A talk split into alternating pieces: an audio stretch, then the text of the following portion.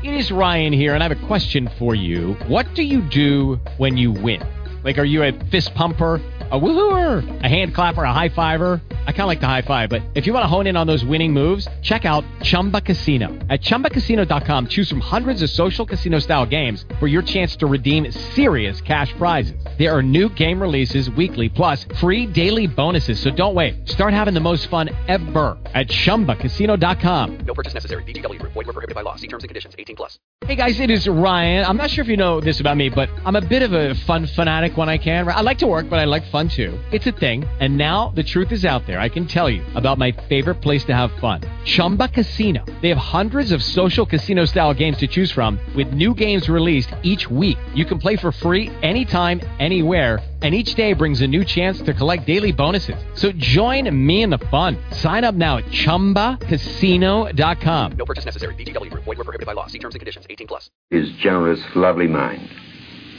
I accused him of writing a thing which was wrong, was false. And it was. Time marched on, a couple of months. We met at a gathering point, and here we were, head to head, face on. He passed me. He didn't talk to me. If you don't think that cut me right to my Scotch heart, that cut. We lived on the same floor. I went up to go to my room.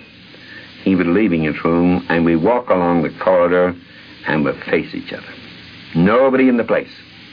Just he and I in the dark corridor. He was just going to pass me. I said, Grant, I said, Grant, there's something wrong. There's something wrong with life and man. If people who like each other as much as you and I do can't have a difference of opinion, there's something wrong. He put out his hand. He said, Tommy, I was wrong. Yes, Granny was a very human guy. He had a tiny streak of vanity, and he had a right to it. But he had an awful lot of integrity. NEA sports editor Harry Grayson can fill you in on that. Grantland Rice had that wonderful dignity that made everybody look up to him. As in later years, we called him the dean, and he, and he rather liked it. He he liked it. He, didn't he didn't care for uh, an off-color story. He liked an amusing story, but he'd walk out on anything that wasn't absolutely legitimate. I remember they signed Billy Conn and uh, Joe Louis to box a benefit show. Grantland Rice was chairman of the committee. And Jacobs, the promoter, agreed to let them box for the 100% charity show. When it developed that Louis owed Jacobs a hundred and some odd thousand dollars in tax money, and Conn had borrowed money from Jacobs, and Jacobs, Jacobs wanted that money back, Grantland Rice just walked out of the room. If any deal in his book wasn't absolutely right and legitimate, he wanted no truck with it. Granny Rice could handle a typewriter with the best of them. In fact, I believe he was one of the fastest writers in the business. The typewriter was one mechanical gadget he could cope with. But some of the other modern devices gave him trouble. Frank Graham used to help out. Well, in 1950, at the World Series in Philadelphia, Granny had been ill just before that. Granny and Red Smith and I had a suite on the Bellevue, and the manager sent up a large screen television set for us. The next morning, he was, wasn't feeling well at all, and I insisted he not go to the ballpark, that he stay back at the hotel and see the game on television since he didn't have to be at the ballpark, since he didn't have to write a play-by-play story. He could see the game on there, write a story, call a messenger, and get it off. Well, he finally, but reluctantly, agreed to do it, and then said, but I don't know how to turn on the television set. So I left it on. So Bill Corum and I came back from the game, and going up to our room, walking down the hall, Bill said, uh, Granny must have company. And I said, no.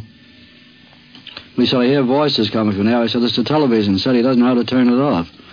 So here was Granny sitting in front of the television set, looking at something, either Howdy Doody or a similar performance. And I said, uh, how was the ball game? Well, the ball game was wonderful. The rest of the stuff has been terrible. And I said, why didn't you turn it off? And he said, I don't know how to turn it off. And just then Red Smith came in, and hearing that, said it wasn't that. He was just too polite to turn the set off and walk out on the actors. Red Smith. If ever I knew anyone who could do very little besides type and play golf with his hands, it was Granny. In the days that I knew him, his fingers, his mechanical gifts were well, somewhat more than limited.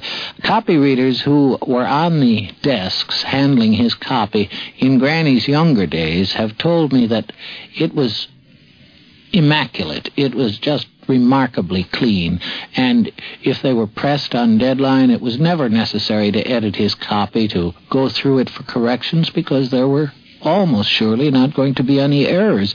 They'd grab the copy and railroad it right to the composing room. By the time I knew him, arthritis had stiffened up his fingers a little bit, and I always had the impression, looking at his copy, that he had written it in longhand and edited it on the typewriter, because it seemed to me there were more longhand uh, insertions than there were lines of typescript. His typewriter would jump a couple of spaces between letters, and he rattled on so fast. He was a remarkably fast writer. Even in his late 60s and early 70s, Granny Rice kept up the pace, traveling all over the country covering the major sports events. He held on to that enthusiasm he had as a cub reporter just off the Vanderbilt campus.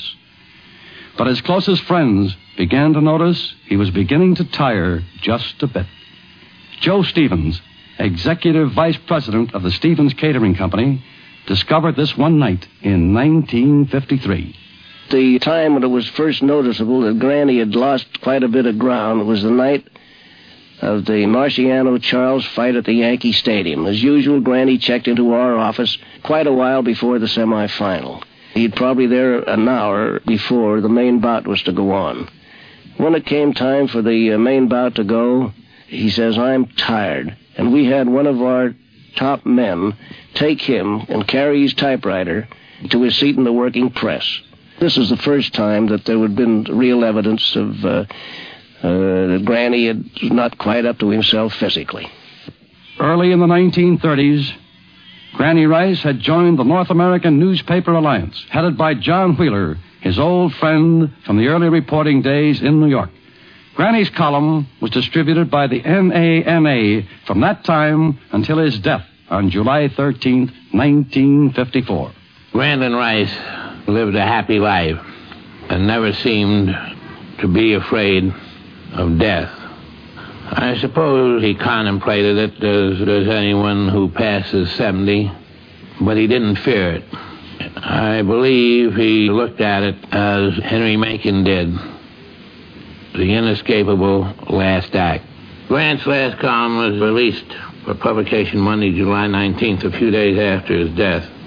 Since he wrote on a schedule that required preparing uh, most of his work four or five days in advance. The title of the column, The Sportlight. His final effort is headed, They're Always Replaced. It begins as old stars in baseball fade out. The gaps are filled largely from the most unexpected spots on the map. John Wheeler had the sad duty of writing 30 on Granny's last column. Shortly after Granny Rice died, I had a letter from his great friend John McNulty, the writer who used to go to the races a good deal with Granny. John wrote, Granny always seemed to me to be a saint who drank dry martinis and bet on horses. I didn't mean to be irreverent because I guess under the horse playing and the rise of plain water on the side and swear words now and then I may be a kind of religious man. Saints, I think, must have been people who had hardly any faults, possibly none at all, although I, I, I don't believe that.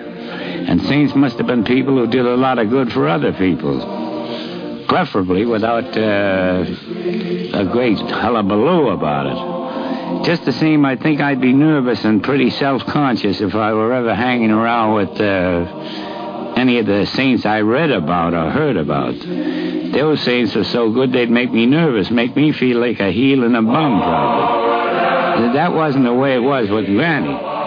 He measured up to my own personal definition of a saint a jolly, companionable one. It was enormous fun to be with. For one thing, I don't think Granny ever hurt anybody in his life. You can go through the thousands of columns he wrote, and I bet you won't find ten knocks. And if there are ten knocks, then the odds are six to an even that they were against real certified age in the wood heels and no good nicks.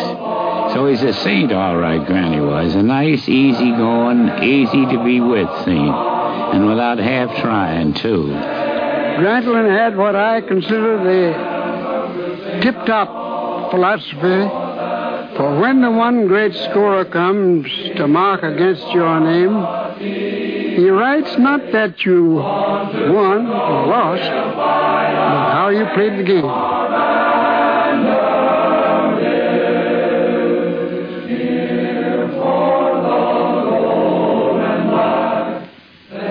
Friends, this has been the story of Grantland Rice, a man who believed that good sportsmanship was a way of life. I suppose that many of you listening in knew Granny.